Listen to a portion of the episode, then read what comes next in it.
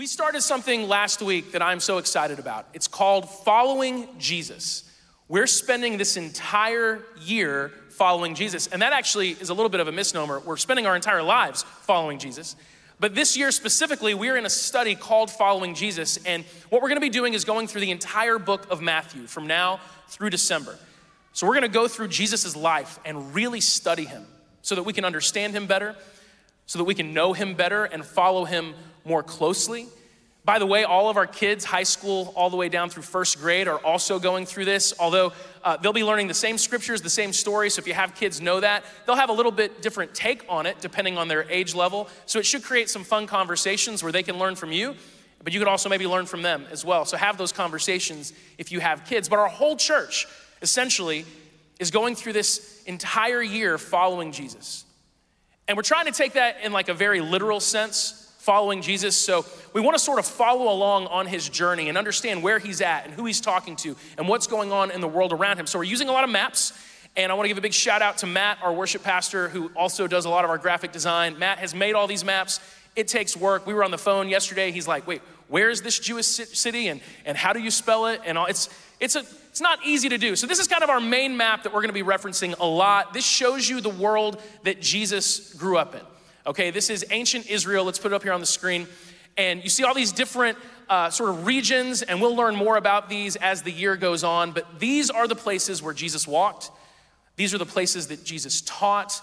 This is the world that Jesus was born into and grew up in. And I'm so excited for us to just dive into it. Our very first series we started last week is called First Steps. We're looking at the earliest moments in Jesus' life and in his ministry. So last week we talked about Jesus' birth and how disruptive of an event that was, and we explored why. Why was Jesus such a big deal immediately? And what were the implications of his life and his entrance into this world?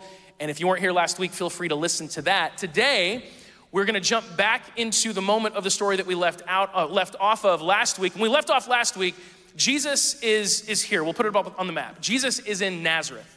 This is where Jesus uh, grew up. He moved there when he was about four years old from Egypt after being on the run for his life. His parents had to flee because King Herod was after them, trying to kill Jesus. And he's grown up in this little nowhere place called Nazareth. We joked last week that some of you might consider yourselves to be people from the sticks. Nazareth literally translates stick town. So Jesus grew up in the sticks.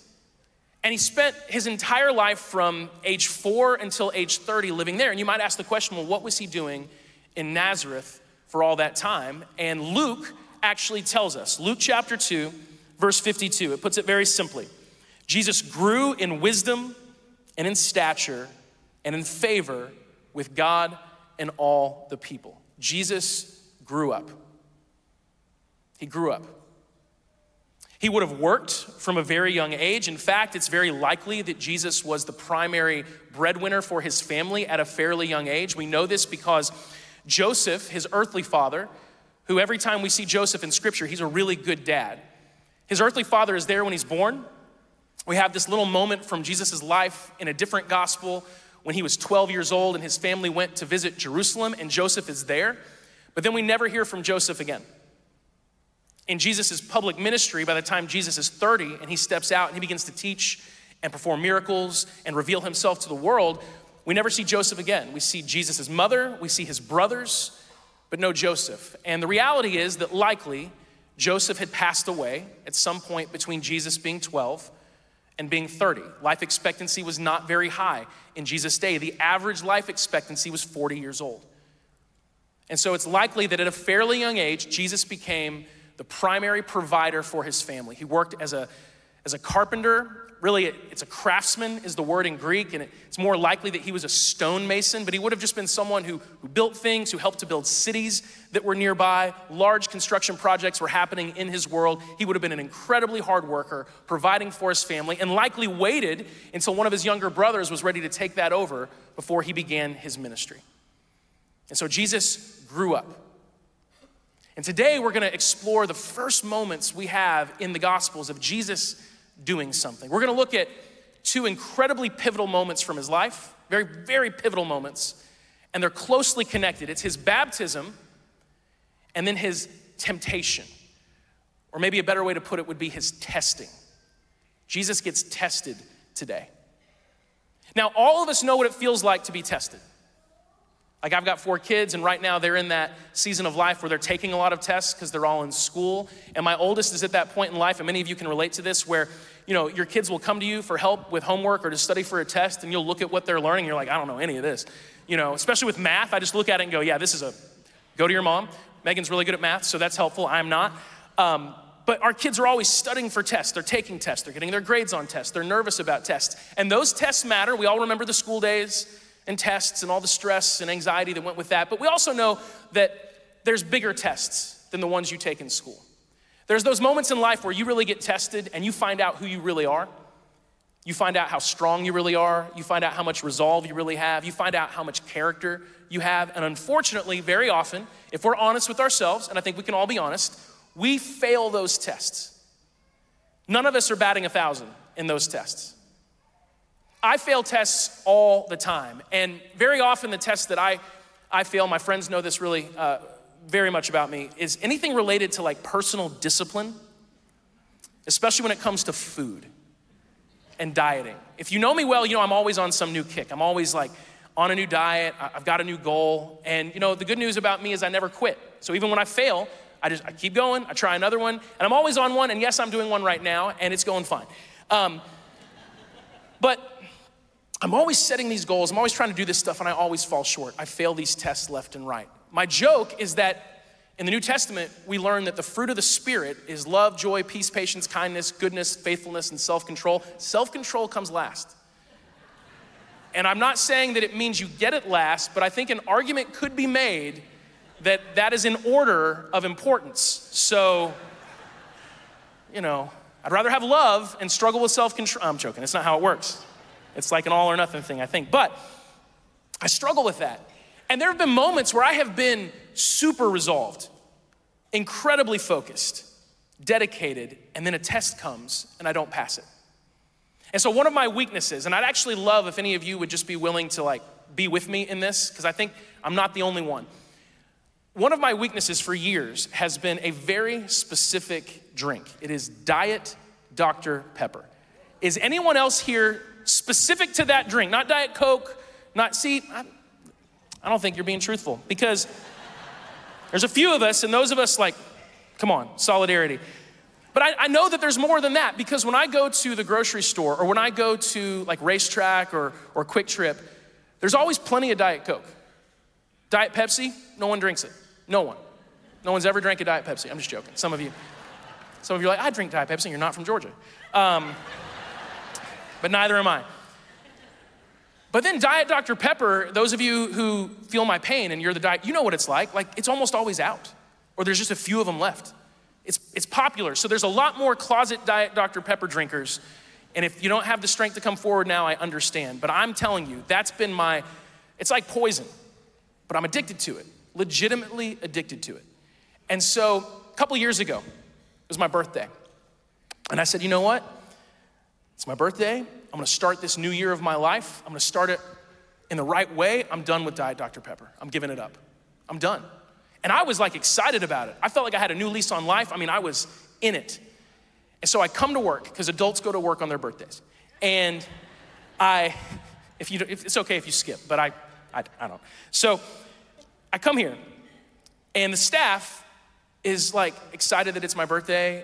I see some decorations. We kind of do that on our staff when people have birthdays. We celebrate it. We don't go all out, but you know, we, we have fun at, at, at that whole thing. And so I walk in, and there's this banner. It says "Happy Birthday," and on the conference room desk are six 12 packs of Diet Dr. Pepper arranged in like a pyramid shape. I mean, it's like three, two, one with ribbons on it, and, and, they don't know that I've just decided I'm not drinking this stuff anymore. So now I'm, I'm in the middle of a test. And my options are either A, say no, get behind me, Satan. I refuse. Like, what are the odds that the day I decide to give this up? No one's ever given me six 12 packs of Diet Dr. Pepper before. This has never happened in my life. Yesterday, I would have been excited. Today, mm-mm. So I have a test, I have a choice. I can either say no, stick to my guns, or I can go home and in less time than I'm willing to admit on stage, drink 72 cans of Diet Dr. Pepper. And I think we all know what I did. I failed that test. And I have failed many before. And you know, at a certain point, you fail so many tests that it just doesn't phase you that much anymore. And you go, you know, I struggle with this. I fail tests all the time. We all do. But testing is necessary. If you never get tested, you never know who you really are. Testing reveals things about us. Sometimes it reveals our strengths or our weaknesses, and we're about to see Jesus get tested in a way that no human being has ever been tested before. But let's start by jumping into Matthew chapter 3. It says, In those days, John the Baptist came to the Judean wilderness, and he began preaching. His message was repent of your sins and turn to God, for the kingdom of heaven is near. The prophet Isaiah was speaking about John when he said, He is a voice shouting in the wilderness. Prepare the way for the Lord's coming, clear the road for him. John's clothes were woven from coarse camel hair. He wore a leather belt around his waist. For food, he ate locusts and wild honey. People from Jerusalem and all of Judea and all over the Jordan Valley went out to see and hear John. And when they confessed their sins, he baptized them in the Jordan River. But when he saw many Pharisees and Sadducees, these are the two major sects of the religious leaders in this part of the world, when he saw them coming to watch him baptize, he denounced them, You brood of snakes! Who warned you to flee the coming wrath? Prove by the way you live that you have repented of your sins and turned to God. Don't just say to each other, We're safe, for we are descendants of Abraham. That means nothing. For I tell you, God can create children of Abraham from these very stones. Even now, the axe of God's judgment is poised, ready to sever the roots of the trees. Yes, every tree that does not produce good fruit will be chopped down and thrown into the fire. I baptize with water those who repent of their sins and turn to God, but someone is coming soon who is greater than I am. So much greater that I'm not worthy even to be his slave and carry his sandals. He will baptize you with the Holy Spirit and with fire. He is ready to separate the chaff from the wheat with his winnowing fork. And then he will clean up the threshing area, gathering the wheat into his barn, but burning the chaff with never ending fire. John the Baptist is not messing around. Uh, John the Baptist is an intense dude, and he is so important. See, up to this point in Israel's history, there has not been a prophet for 400 years. For 400 years, there has not been one person speaking on behalf of God. There's not been one person saying, hey, this is what the Lord has said. Everything for them that God has said, God said 400 years ago or earlier. And so they're living in this world where, because of a lack of God speaking to the people, their religion has just become hardened and rigid. And they've really lost touch with who God actually is and what he actually cares about. And so God sends John the Baptist ahead of Jesus to kind of shake things up. And what he's doing is, is incredibly unprecedented. Even more unprecedented than him being a prophet, because he was a prophet. He's hearing from the Lord. He's saying what God is telling him to say. And the results of his ministry speak for themselves. People were coming by the thousands to hear John. There's not been anything like this in 400 years, but what he's doing is even more unprecedented than that because Jewish people are getting baptized. Now, we have baptisms here almost every Sunday. And so it's kind of routine for us. But no one got baptized in the Jewish faith. Unless you were converting from a different faith into, Jude- into Judaism, you didn't get baptized, ever. And it wasn't baptism the way that we think of it, it was a different ritual, but it was similar to baptism. This has never happened. Not just for 400 years, but, but ever. There's never been a time in history when Jewish people are saying, it's not enough for me just to be a descendant of this man that God chose. I need to change. Something needs to happen in me. I need to repent of my sins. Who I am personally matters, and I need to get right with God. This has never happened before. And so you have all these people coming by the thousands to be baptized. There's a prophet for the first time in 400 years. People are responding to God in a way that they have never responded to God before. Now, because of John's gospel, we know exactly where this was taking place. John chapter 1, verse 28 says that this encounter took place in Bethany, an area east of the Jordan River where John was baptizing. And Jesus is about to make his way there. So we're gonna bring up the map again and kind of look at this journey that Jesus is gonna take. He's going from Nazareth all the way to this little city, this little village called Bethany. Now, there's multiple Bethanys in this part of the world. Like, I'm from a town called Springfield, Missouri. Anyone else from a Springfield from somewhere else? I'm just curious because there's a lot. Hey, which one? Yeah. Mass- all right, Springfield, Massachusetts. There's also a Springfield, Illinois. There's a Springfield in 34 states. Okay? Bethany was a common name. In fact, if you look through the Bible, you'll see, and I'm so sorry I put you on the spot. Like you raised your hand, you didn't know what you were stepping into, but you did great. So I should have warned you. But no, there, there are all kinds of cities and towns. If you read the New Testament, you're like Bethlehem. You've got Bethsaida, Bethany. In fact, this Bethany also gets called Bethabara, and that, that preface, Beth, means house of. So Bethany means house of sorrow. Bethsaida means house of fishing. There, there's lots of Beths in this part of the world. And this Bethany, it says specifically, is Bethany beyond the Jordan. The barriers of Israel are, at this point in time and still today, you have the Jordan River and then you have the Mediterranean Sea. That's really where Israel was. To be on the other side of the Jordan River was to be outside of, of Israel. But John is not baptizing in Israel, he's baptizing people, and they're having to cross the Jordan. They're having to go to the other side of the Jordan River, and it's interesting to think about why. One reason is very practical it's that he's kind of outside the jurisdiction of the Pharisees and the Sadducees. So they can kind of come and observe, and John has the boldness, and he would do this in Israel too, because if you know John, he's willing to say anything he has the boldness to say, hey, you guys are snakes. We all know who you are. You're fakes, you're frauds, you act like you're all perfect on the outside. We all know the truth. And on the other side of the Jordan River, they don't quite have the same amount of clout. So they might have to be a little bit more quiet. They may not be able to take immediate response. But even more significantly is this is like almost for certain near the exact place that the Israelites first crossed the Jordan River on their way into the promised land. If you know those stories from the Old Testament. And so you see the city of Jericho. That's the ancient Jericho that's up there. One of the very first things that the people of Israel had to do when they crossed the Jordan River, when Joshua led them into the promised land, if you know that story, is they had to battle at Jericho.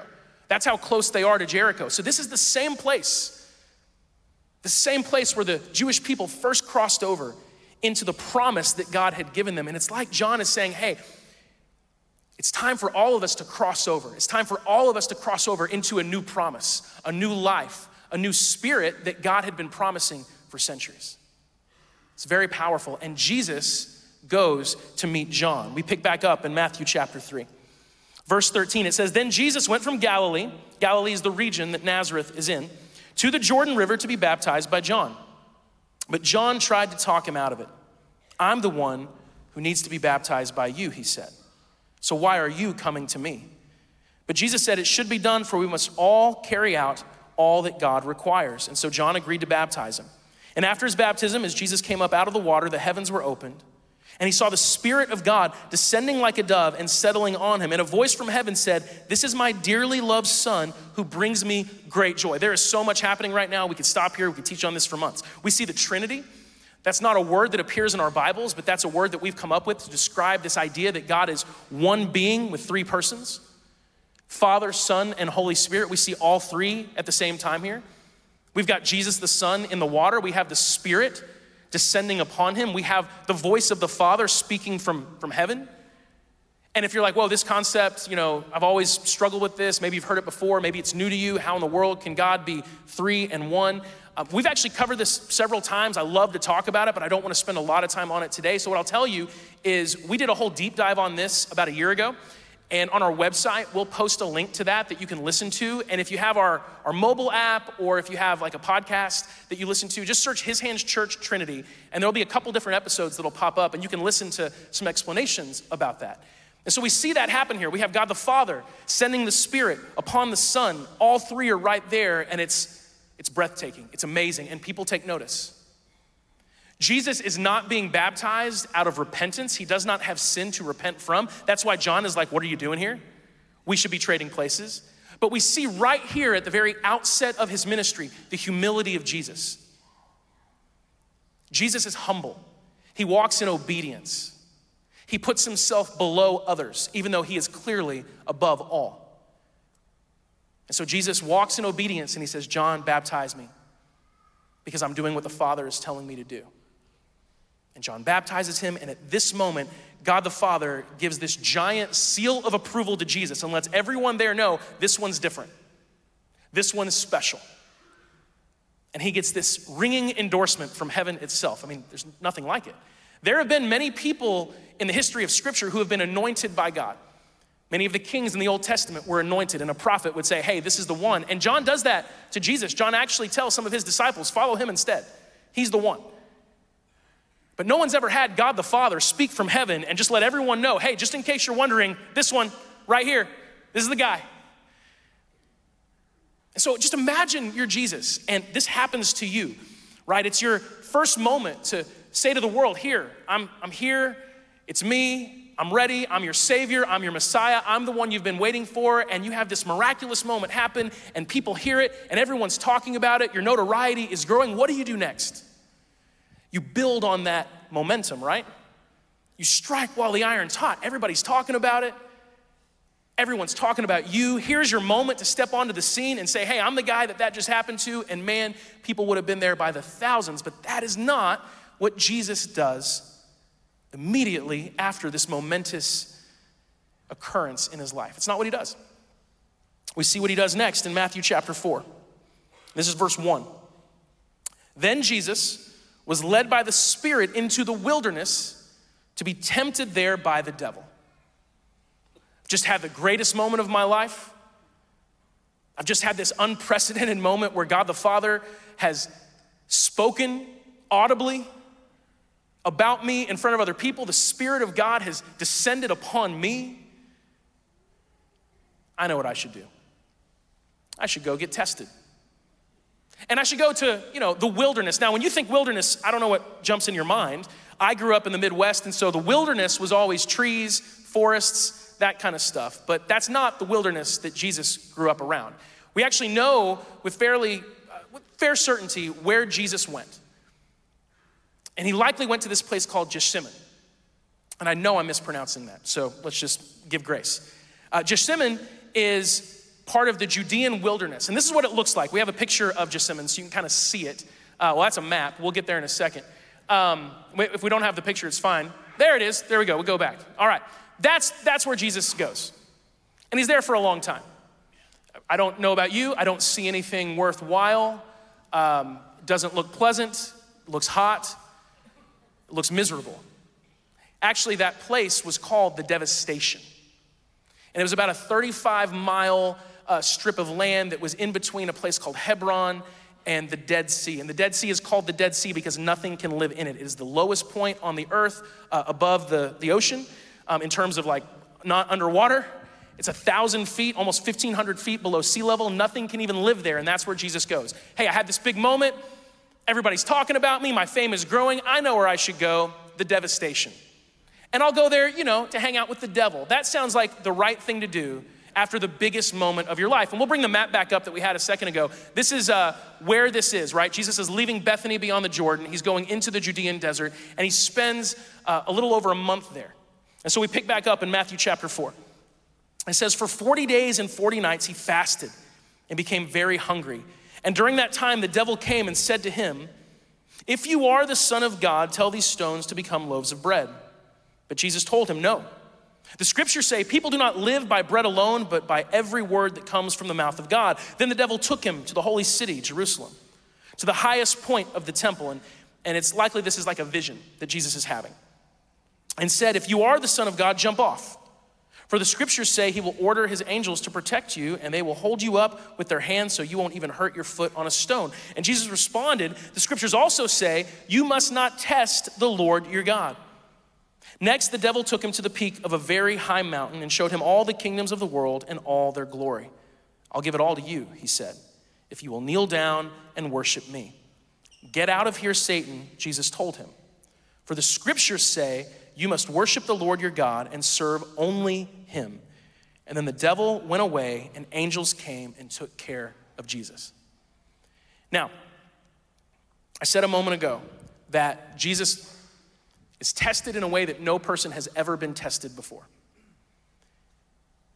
The only person or people that could maybe say they, they understand the position Jesus is in would be like Adam and Eve, who also appear from Scripture to be tempted by the devil himself. We don't typically get tempted by the devil directly. We're not that important. You know, like most of us just get tempted by, you know, your staff with Diet Dr. Pepper and things like that, with just everyday common occurrences. Like it's not that hard for us to get tempted. The devil doesn't even have to do it himself. He just knows that in typical life, we're gonna get tempted left and right by all kinds of little things. But when it comes to Jesus, he's like, no, some things you have to do yourself. And so Jesus goes to be tested in the wilderness, and the devil himself, Satan himself, tempts Jesus not, not once. Adam and Eve didn't make it past the first temptation. We don't know how many Satan had in store for them. He might have been surprised, like, oh, they ate the apple. That was fast. Um, not sure how that happened. Maybe he had more in his back pocket, but we don't know if it was an apple or not. It was a fruit. But, but with Jesus, he's got three. And apparently that's all he's got. He's got three. He's like, I'm gonna get him on one of these. And every single time, directly with, with evil itself, with Satan itself, Jesus, he, not only passes, but he passes perfectly. And this is so vital for us because in this moment, we learn a lot about our enemy, and we learn even more about, about our Jesus. And so I want to take a few minutes and reflect on these takeaways we get from Jesus in this temptation because if we can see how Jesus navigates this, maybe, just maybe, we can get some of this for ourselves. We can use this when we get tempted in lesser ways.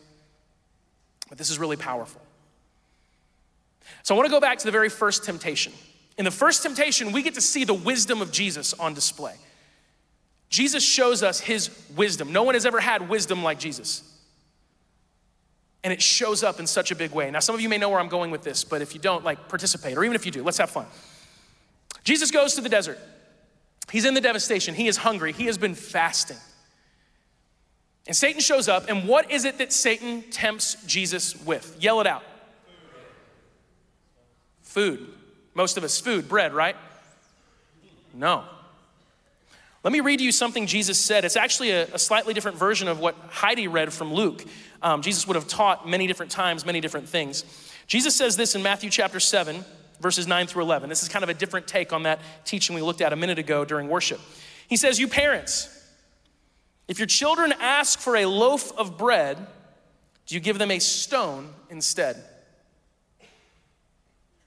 Or if they ask for a fish, do you give them a snake? Of course not. So if you sinful people know how to give good gifts to your children, how much more will your heavenly Father give good gifts to those who ask him? Now, here's Jesus, and he says, if you're if you're really a good father, a good parent, if you really love someone and they're hungry and they ask for bread, do you show up and say, Here, I have rocks? And it's such a ridiculous thing to think about. Like, I've read that so many times, and it just seems like Jesus is using some silly hypothetical, but this is not a hypothetical for Jesus. This is what happened to him. He's speaking from experience because he had to be so hungry. He's fasting, and if you've ever fasted before, it's hard. If you fasted for that long, it's unimaginably hard and he's got to just be starving. And Satan does not show up with bread and say, hey, man, you're hungry. Look, look what I've got. He doesn't offer him bread, he offers him stones, rocks. He says, hey, if you're really the Son of God, turn these rocks into bread. He offers Jesus rocks. And Jesus has the wisdom to see it. He has the wisdom to see that what Satan is offering him is not what he actually needs. And if only we could be that wise. When we get tempted, we have to realize that our enemy, it's always a bait and switch. It's always a bait and switch. He never, ever offers us what we desperately need. He never offers us what is truly good for us. He's just really good at disguising stones as bread. I mean, so much so that we'll read this story and we're like, oh, Jesus was tempted with bread. No, there's no bread, only stones. And so the next time that, that you get tempted, the next time that you are tempted to, to cross a line in your heart that you know you shouldn't cross, to do something that you know is wrong, and it starts to enter your mind that, yeah, but this is what I need, and this is what I really desire, and this will be good for me. Oh, no, no, no. Remember this moment. Remember the wisdom of Jesus. Satan never gives us bread, he only gives us stones. And it's a pretty good way to live, just in general with life, to not eat rocks. Like, don't eat rocks. It will not work out. Jesus had the wisdom to see it. And we see now in Jesus, he's passing this test. He's, he's wise. So many people who have come before Jesus, people who many thought maybe this is the one, maybe this king, maybe they're the one that the prophets spoke of. And, and they're easily tripped up, they're easily deceived because they do not have the wisdom that Jesus has. But in this first temptation, we see, oh, he sees what's really going on. He has wisdom. And by the way, guys, scripture tells us that if any of us lacks wisdom, we should ask God, and that God our Father will not deny us the wisdom that we need. So we should desire that wisdom that Jesus has. He's wise. Number two, Satan, it says, takes him to the top of, of the temple. Now, like I said, it's likely this is a vision. Uh, maybe it's not. Maybe they physically went there. It's possible they could have walked there. It's possible they could have been transported there. I don't know. Um, but I've always imagined it, I guess, as Jesus in this moment of temptation, and he has a vision of this, but it doesn't really matter. What does matter is what Satan is asking him to do. It's kind of odd, right? Like, hey, I don't know, jump. Why in the world would Satan tempt Jesus to jump from the top of of this temple, this, this high structure in Jerusalem. What in the world would it benefit Jesus to do if he jumped? It seems so childish, right? It seems like something that, you know, like a, a middle school kid would, would try to get one of his friends to do, like, hey, you chicken, you should jump. And maybe that's exactly how Satan said it. I don't think so, though. No, it's something that's been written about a lot. Obviously, this is stuff that's been thought about, written about, talked about for centuries. I think he's I think he's tempting Jesus with a spectacle. Because if Jesus were to, to leap from this place in the temple that everyone could see, and he doesn't get hurt, it's like, hey guys, look at me. Look what I can do. It's very interesting how Jesus went about his ministry. And what we see in this denial is the security of Jesus. We just saw his wisdom, he is wise. But now we get to see the security of Jesus. He is secure in who he is, and he does not need to prove himself to anyone. In Mark chapter 1, verse 40, it says that a man with leprosy came and knelt in front of Jesus, begging to be healed. If you are willing, you can heal me and make me clean, he said. Moved with compassion, Jesus reached out and touched him. I am willing, he said, be healed. And instantly the leprosy disappeared and the man was healed. And then Jesus sent him on his way with a stern warning don't tell anyone about this. Instead, go to the priest, let him examine you, take along the offering required in the law of Moses for those who have been healed of leprosy. This will be a public testimony that you have been cleansed. There was no cure for leprosy in Jesus' time. I mean, this is amazing.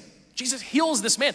The way leprosy is supposed to work is that you touch someone who has leprosy and you get leprosy. That's why lepers were banished and they had to live in colonies. But Jesus touches a man who has leprosy and he doesn't get leprosy, the man doesn't have it anymore. And then Jesus says, so, so odd, until you really think about it, Jesus says, don't tell anyone about this.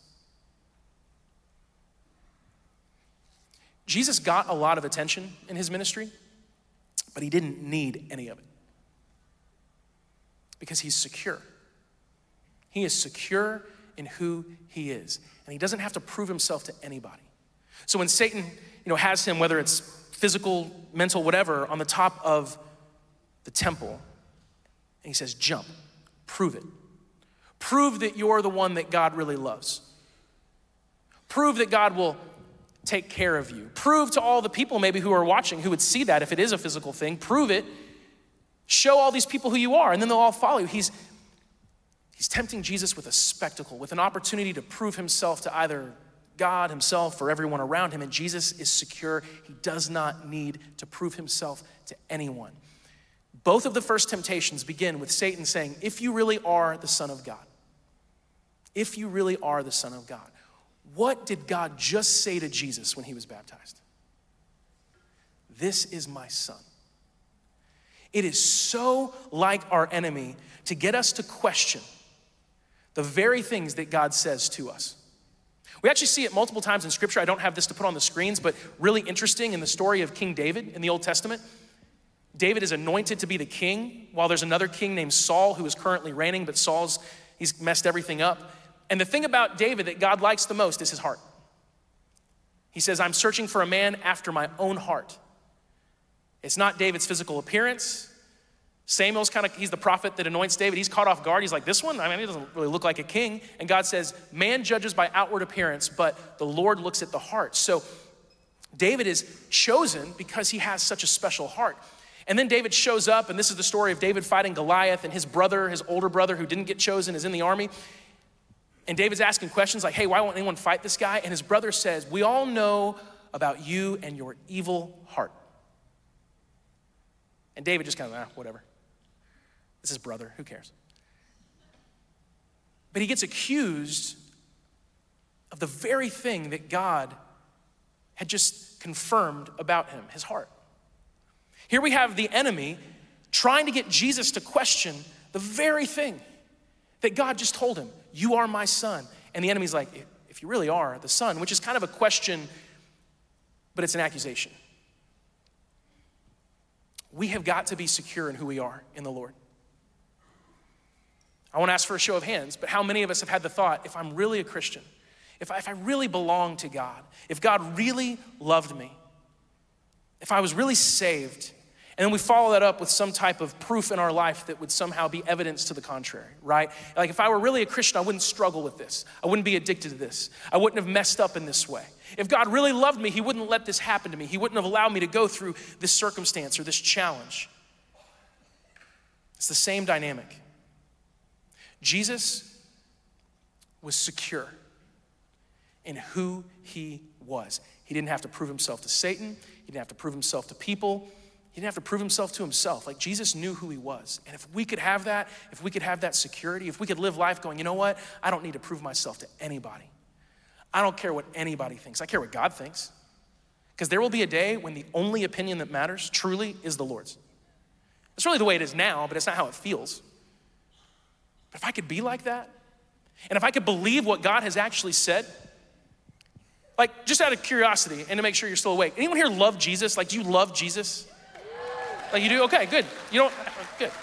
And some of you might still be figuring that out. And be honest if that's the case, that's okay. If you love Jesus, if you've given your life to Jesus, if you've put your faith in Him, you say, I believe, then God says that you have been confirmed as His very own son and daughter. For all who believe, all who believe are saved.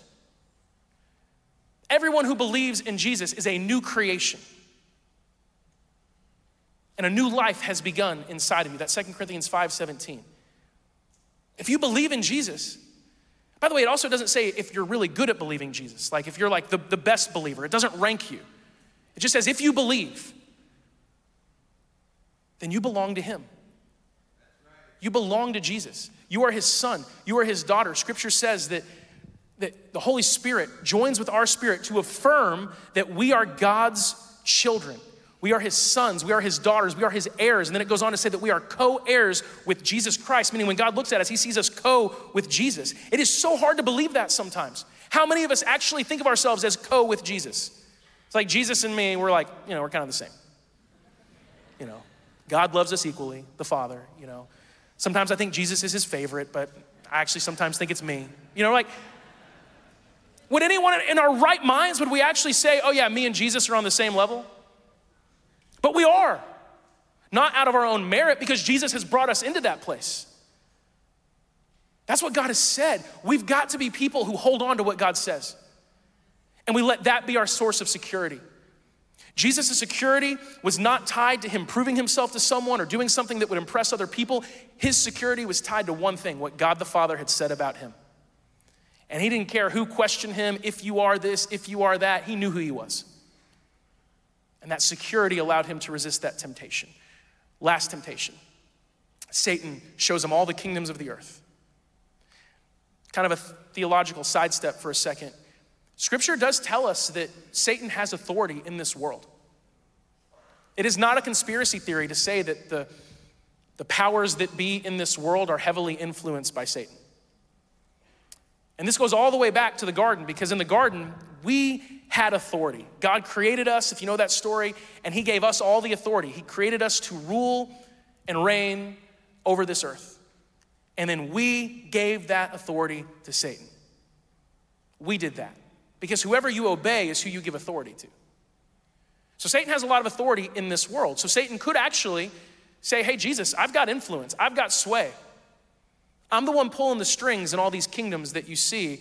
Bow down and worship me, and it's yours. And it's interesting to think about what must have been going through Jesus' mind.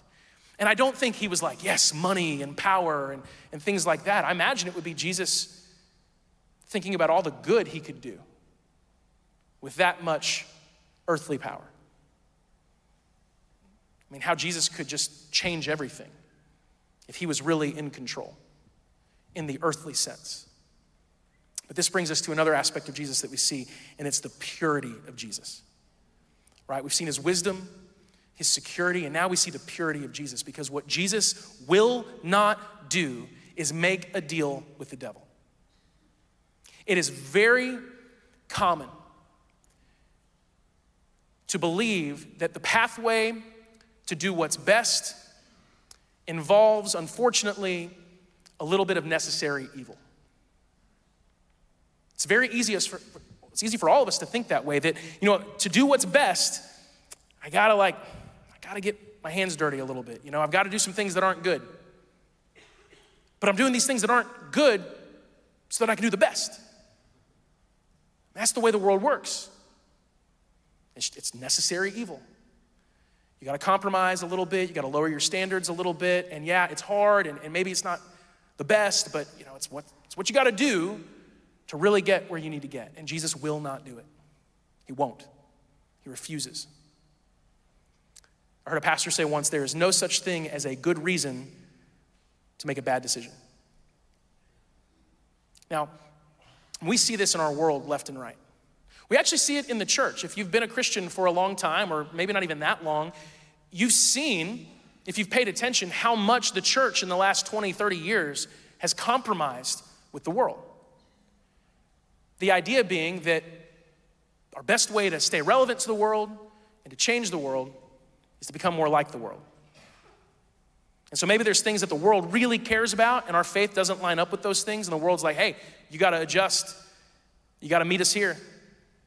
You got to let go of that. Don't call that a sin anymore. Don't, don't speak out against that. Just, you know, we got to, and out of a desire to love or be compassionate, you've seen a lot of, a lot of churches, whole denominations, prominent Christian leaders make those compromises. And the idea is always, well, we've got to, we've got to lower our standards. We've got to be willing to you know, maybe not pay attention to that part of Scripture so much so that we can really reach the world. No, that is not what makes us relevant. What made Jesus relevant was not that he was like the world. What made Jesus relevant is that the world had never seen anything like him. I heard someone describe it once like, what makes, think, just imagine if, if you were hot, if you're, you know, I don't know, out in the Judean wilderness for a while. And someone came to you and said, Hey, I have hot water. You wouldn't be like, Thank you. It's exactly the way I feel. It, it meets me where I am. I'm so, I'm so hot and this water's hot. We have so much in common. Thank you. No, that would not be relevant to you. What would be relevant to you would be a glass of cold water. It would be something that is entirely different than the state that you're in. That's what makes water relevant to us when we're hot. It's not. It's different. What makes Jesus relevant to the world is he is not like the world. He's not of the world. He is completely different, and we're supposed to be like him, and that's hard. It's really hard to be a Christian in a world that doesn't see things the way that we see things, in a world that will call us all kinds of things like bigots or whatever if we don't go along with every single movement that the world is going along with. It is difficult, but it's necessary. It just, it just is. And what we have to understand, and this is, by the way, something that really helps us at his hands, I'll just say it for, for what it's worth. With all kinds of social issues, all kinds of, of hot button issues that people you know, will ask us about. We have this sort of dividing line, and it's this idea of love and agreement. Our world believes that if you disagree, you don't love.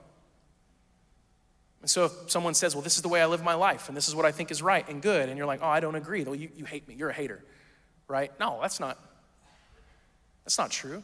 Those are different things. In fact, if I only love everyone I agree with, is that actually love? That's a very convenient love. I only love the people who think like I do. I mean, if that was the way Jesus loved, no one would have been loved because nobody thought like him. It's actually a deeper kind of love that says, Oh, I can love you even though I totally disagree with you. Even though I do not see the world the way you see the world, even though I do not agree that this is good or this is healthy, you know, I can, I can set those things aside and say, I don't agree with you, but man, I love you. Now, the world doesn't necessarily receive that, and that's not up to us, but that's what we're called to. Jesus never compromised. He walked this line of, of truth and love so well, and it's hard. I'm not acting like it isn't. It's very easy for churches, for example, Christians, Jesus followers, to kind of go one way or the other. We're really good at love, but we're not good at truth, or we're really good at truth, but we're not good at love, and we're supposed to be both. Jesus was that all the time. There was a woman once brought to him in the act of adultery, and Jesus saved her life, saved her life. He said, I do not condemn you. Now go and sin no more. It was Unbelievable love, but not at the expense of truth. And what we see in this third refusal is that Jesus will not compromise. He will not make a deal with the devil. He will not settle for a little bit of evil if it helps him achieve his really good goals. He is pure. He does not compromise. He never will. And we can be like that. It's not easy, but we can be like that. Worship team, you guys can make your way out. We're going to take Lord's Supper in just a second and close. But I'm reminded of James chapter 1, verses 2 through 4, as I've been preparing for this for the last few days. It's been on my mind a lot. Dear brothers and sisters, when troubles of any kind come your way, consider it an opportunity for great joy. So we know that Jesus must have been having the time of his life when he was in the, if that's the truth, like Jesus was like, this is awesome. I'm hungry, I'm hot, I'm hanging out with the devil. Such a great, such a great way to start my ministry. This is exactly how I imagined it. It says, consider it an opportunity for great joy, for you know that when your faith is tested, your endurance has a chance to grow. So let it grow. For when your endurance is fully developed, you will be perfect and complete, needing nothing. Jesus had to be tested. He had to be. If, if you're never tested, you don't really know if, if you're who you think you are. Like I said, Jesus was secure, but it would be really hard for us to put our faith in someone who never had to endure anything. Like when Jesus makes promises and he says, Hey, blessed are those who mourn, for they will be comforted. I know that in this room are many of us, many people who have experienced mourning, loss, I do a funeral on average once a week, every couple of weeks. I get to be with a lot of people in those moments. It's really hard. Does it, does it help you if you've been through that to know that more than likely Jesus had to mourn the loss of his earthly father at a fairly young age? Not that you take joy in that, but does what I mean is, does it make Jesus' promise that, hey, when you mourn, I will comfort you? Well, that means something more coming from someone who's mourned, coming from someone who has experienced loss. If Jesus lived life and he was never tested, he was never challenged, he never had to experience any tragedy, any heartbreak, if he never had to go through anything hard, if he just lived this life that was completely, uh, totally oblivious to all of that, it'd be really hard to be comforted by someone like that, someone who can't feel what you feel. But Jesus, he went through that stuff. He knows what it feels like to be betrayed. He knows what it feels like to be lied about. He knows what it feels like to be rejected. No one's ever been rejected more than Jesus. He knows what it feels like to be accused. He knows what it feels like to go through incredible physical pain and agony. He even knows what death feels like. He didn't skip any of that stuff. He was tested he was tested over and over and over again. I mean, he got tested by Satan himself. And because he had the wisdom and the security and the purity of spirit and of heart that he lived with, he was able to, to overcome. Now, we're not on the same level as Jesus in terms of our ability to perform at that level. We're on the same level as Jesus as far as the way God sees us and loves us. We are just as loved by God the Father as Jesus is. But we're not we're not as good at the testing. And what this tells us in James is that when we're tested, we should be excited because that's what allows us to develop and grow. Jesus had to be tested for us to be able to trust him. And just like Jesus, all of us will be tested. Many of you might be going through a test of some sort right now. And if you are, or if you're about to be, just remember in those moments, what are you going to rely on? What are you going to lean on to get you through that test? If it's your own willpower, you'll be like some idiot that can't stop drinking Diet Dr. Pepper. That's what you'll be. And you'll have the dad bod to prove it. I'm telling you. Years of neglect. That's what this is taking. But if through the power of the Holy Spirit, not by our own effort, but if through the power of the Holy Spirit at work within us, which is a promise that we're given, we ask God for the wisdom, the security, and the purity that Jesus lived with, we can pass our tests. We can get through it. We can develop, we can grow. And it says that when it grows, when our endurance is fully developed, we will be perfect and complete. Perfect doesn't mean no flaw. That word in the Greek language means exactly as it's meant to be. We'll be perfect and complete, needing nothing. That cannot happen if we're not tested. And I'm so grateful that our Savior, that our King, that our God gave us a blueprint to follow for the test that we endure as well. So, with that said, let's take Lord's Supper together. Let's thank Jesus for all that He's done for us. Um, I always have one of these in my back pocket. I keep them everywhere right now. Jesus. Um, if you didn't grab one of these on your way in, we have tables. There's little cups with bread and juice. You're fine to grab one now. Don't want you to miss out on this if you want to be part of it. But this bread represents Jesus' body, and the juice represents his blood. This is all about his moment on the cross. And we get our eyes on this every Sunday. We get our eyes on this every Sunday. I mean, even though we're going through the entire life of Jesus, obviously we're going to spend probably a lot of time at the cross at some point this year. We never want a Sunday to go by where we don't go to this moment. Because if his temptation in the desert was his first test, this moment was the final test. And think about what it means how much He loves you, just like we sang earlier, how much He loves us. That when given a choice between a brutal death on a cross for our sake, or escaping that kind of torment for His own sake, Jesus chose the cross. He passed that test too, and He did it for each of us. So let's take the bread. Father, we thank you so much for this piece of bread. We thank you, Lord, for what it represents. This is your body offered up as a sacrifice, paying the price for our sin. Lord, frankly, passing a test that we really couldn't pass. But you did it for us. We thank you, Jesus. Let's take the bread.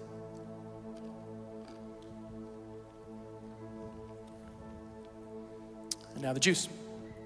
Lord, we thank you so much for this, this cup of juice. We thank you, Lord, for what it means. Your blood poured out. You bled for us. You died for us. You held nothing back.